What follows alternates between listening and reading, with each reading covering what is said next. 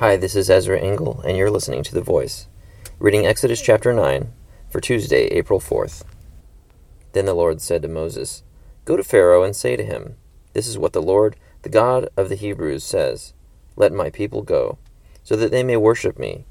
If you refuse to let them go and continue to hold them back, the hand of the Lord will bring a terrible plague on your livestock in the field, on your horses and donkeys and camels, and on your cattle and sheep and goats. But the Lord will make a distinction between the livestock of Israel and that of Egypt, so that no animal belonging to the Israelites will die. The Lord set a time and said, Tomorrow the Lord will do this in the land. And the next day the Lord did it. All the livestock of the Egyptians died, but not one animal belonging to the Israelites died. Pharaoh sent men to investigate, and found that not even one of the animals of the Israelites had died. Yet his heart was unyielding, and he would not let the people go. Then the Lord said to Moses and Aaron, Take handfuls of soot from a furnace, and have Moses toss it into the air, in the presence of Pharaoh. It will become fine dust over the whole land of Egypt, and festering boils will break out on men and animals throughout the land. So they took soot from a furnace, and stood before Pharaoh. Moses tossed it into the air, and festering boils broke out on men and animals. The magicians could not stand before Moses because of the boils that were on them, and on all the Egyptians. But the Lord hardened Pharaoh's heart, and he would not listen to Moses and Aaron, just as the Lord had said to Moses. Then the Lord said to Moses, Get up early in the morning, confront Pharaoh, and say to him, This is what the Lord, the God of the Hebrews, says Let my people go, so that they may worship me. Or this time I will send the full force of my plagues against you and against your officials and your people, so you may know that there is no one like me in all the earth.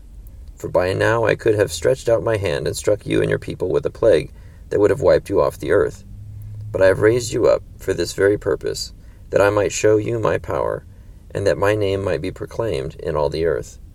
You still set yourself against my people, and will not let them go. Therefore, at this time tomorrow, I will send the worst hailstorm that has ever fallen on Egypt, from the day it was founded till now.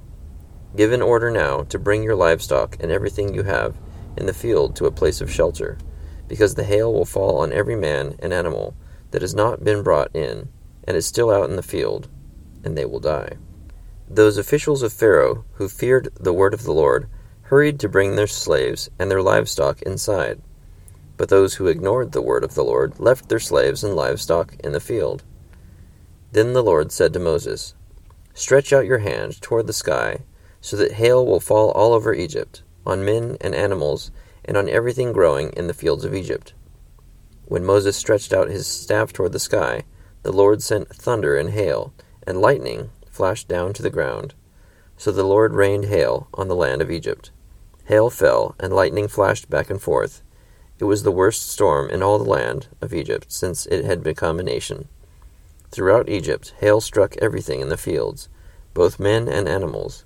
It beat down everything growing in the fields, and stripped every tree. The only place it did not hail was in the land of Goshen, where the Israelites were. Then Pharaoh summoned Moses and Aaron. This time I have sinned, he said to them. The Lord is in the right, and I and my people are in the wrong. Pray to the Lord, for we have had enough thunder and hail. I will let you go. You don't have to stay any longer. Moses replied, When I have gone out of the city, I will spread out my hands in prayer to the Lord. The thunder will stop, and there will be no more hail. So you may know that the earth is the Lord's. But I know that you and your officials still do not fear the Lord God.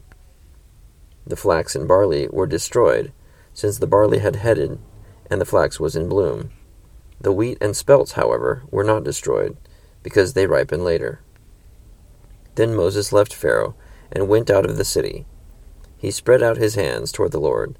The thunder and hail stopped, and the rain no longer poured down on the land. When Pharaoh saw that the rain and hail and thunder had stopped, he sinned again. He and his officials hardened their hearts.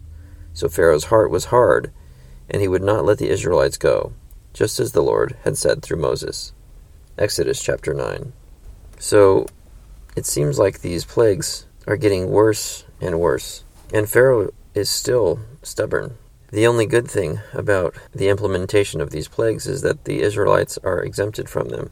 in the land of Goshen. Thank you for listening to The Voice.